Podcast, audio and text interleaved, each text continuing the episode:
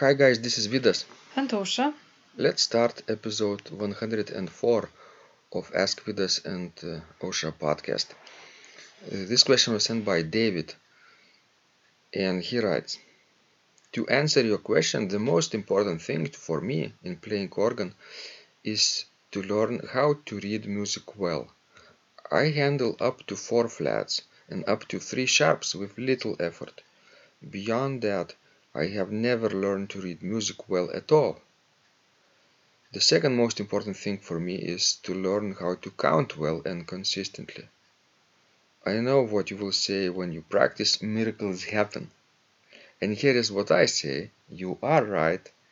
I want to take this opportunity to thank you for this wonderful online resource for those of us who are learning, or in my case, relearning to play the organ.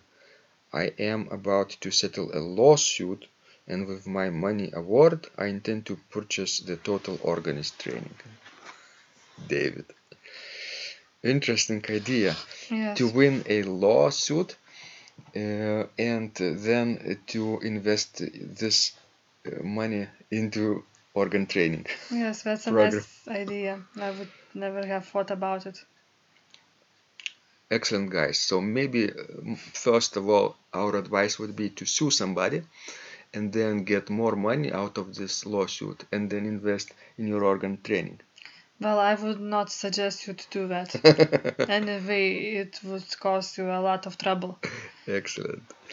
Uh, but uh, if we are serious, uh, let's talk a little bit about uh, how to help David and other people who want to learn how to read music well. And uh, the second part, of course, is related how to count well and consistently. Uh, because if you're reading well but not counting, you're still not playing well. And uh, the, the the other way around is also true. If you're counting well, but you don't read the music well in treble clef and bass clef, what's the use of that? Yes, that's right. So basically, you have to do a lot of sight reading, I would say. That's the key to learn how to read music well. I, it's so difficult to stick to the good regiment of uh, regular sight reading every day, like one piece a day Yes. for 30 days, for 60 days, for uh, for uh, six months, for one year, without interruption. You see, it's so difficult. Whenever we advise our students in the school to do that, when we uh, explain the benefits that they will reap very very soon, they sort of not in agreement, but but uh, after two or three days they quit. So what we're proposing here is, of course, very difficult. First of all, you have to Uh, mm, have a lot of passion with this. If you're just mildly interested in getting better, it will not work. Yes. Right, Ausra? Yes. And because, you know, David said that he has trouble while playing music with many accidentals. So, what could I suggest for him to do? Try to play some of the sequences that I put on the YouTube. Because playing sequences will help you, you know, to get familiar and get more comfortable with various keys. And you here uh, touched upon a very important uh, subject, which also relates to organ playing and helps to enhance your organ playing and sight reading abilities, which is um, theoretical knowledge and harmony. Yes. Without that, if you just sight read and you don't think about what you are sight reading, what that, what this note or another note or this measure means, in terms of theoretical concepts, you are doing something uh, incompletely. It's like uh, learning to read difficult language like Japanese to read, right? Without understanding the yes. words. Yes. It's possible to learn how to pronounce those those characters, right? And even you can learn to uh, to memorize a poem or two in Japanese and surprise your friend when you meet from Japan and uh, they will be very very pleased right when you say things in, in Japanese for them but what's the use of that if you don't understand the meaning of, of your saying of your poem the same is with sight reading right Ausra Yes. you have to understand what you are playing if you don't understand what each measure means how composer created this measure uh, you're not connecting your brain with your fingers That's right. And actually the same with, you know, counting and keeping the consistent tempo. why Why? mm-hmm. Well, it means, you know, that you, if you cannot count well, it means that you're still having some technical difficulties, some technical issues with the piece that you are working on.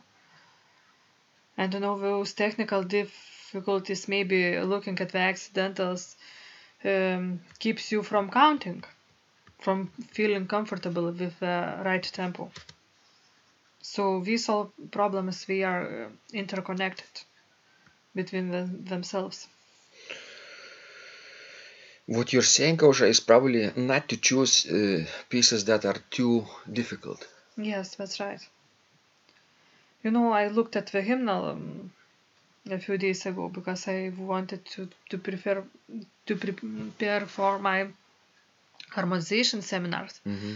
for Lithuanian organists, and I realized that there are very few actually different um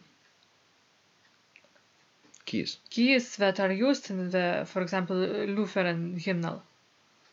And basically, the key that would win the competition of, you know, popularity in that hymnal was probably F major. mm-hmm. So you could not, you know, learn well other keys from just playing hymns. So what I would suggest for organists to do if we, for example, would like to sight read hymns, you can do that, but maybe you can transpose them. excellent excellent idea Play in the home key and then, you know, transpose it to a different key. Uh, major and minor second up and down Yes, that's right. for starters and then when you get better at this major and minor third up and down Because, for example, as David wrote that he has, you know, trouble playing from many more than three or four, you know, flats and sharps.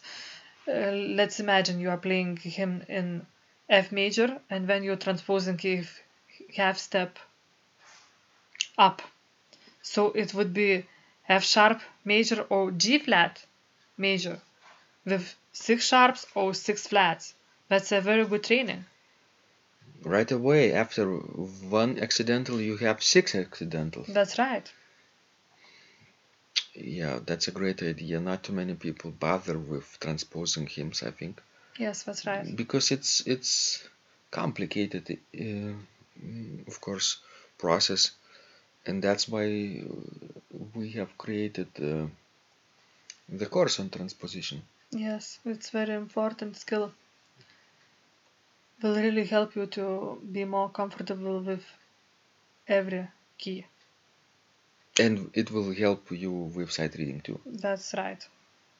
definitely thanks guys um, i hope uh, that uh, you will apply our tips in your practice right Ausra Yes, we hope so.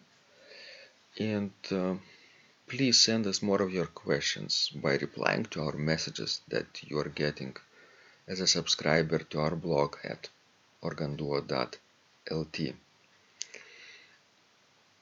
and uh, remember when you practice Miracles happen.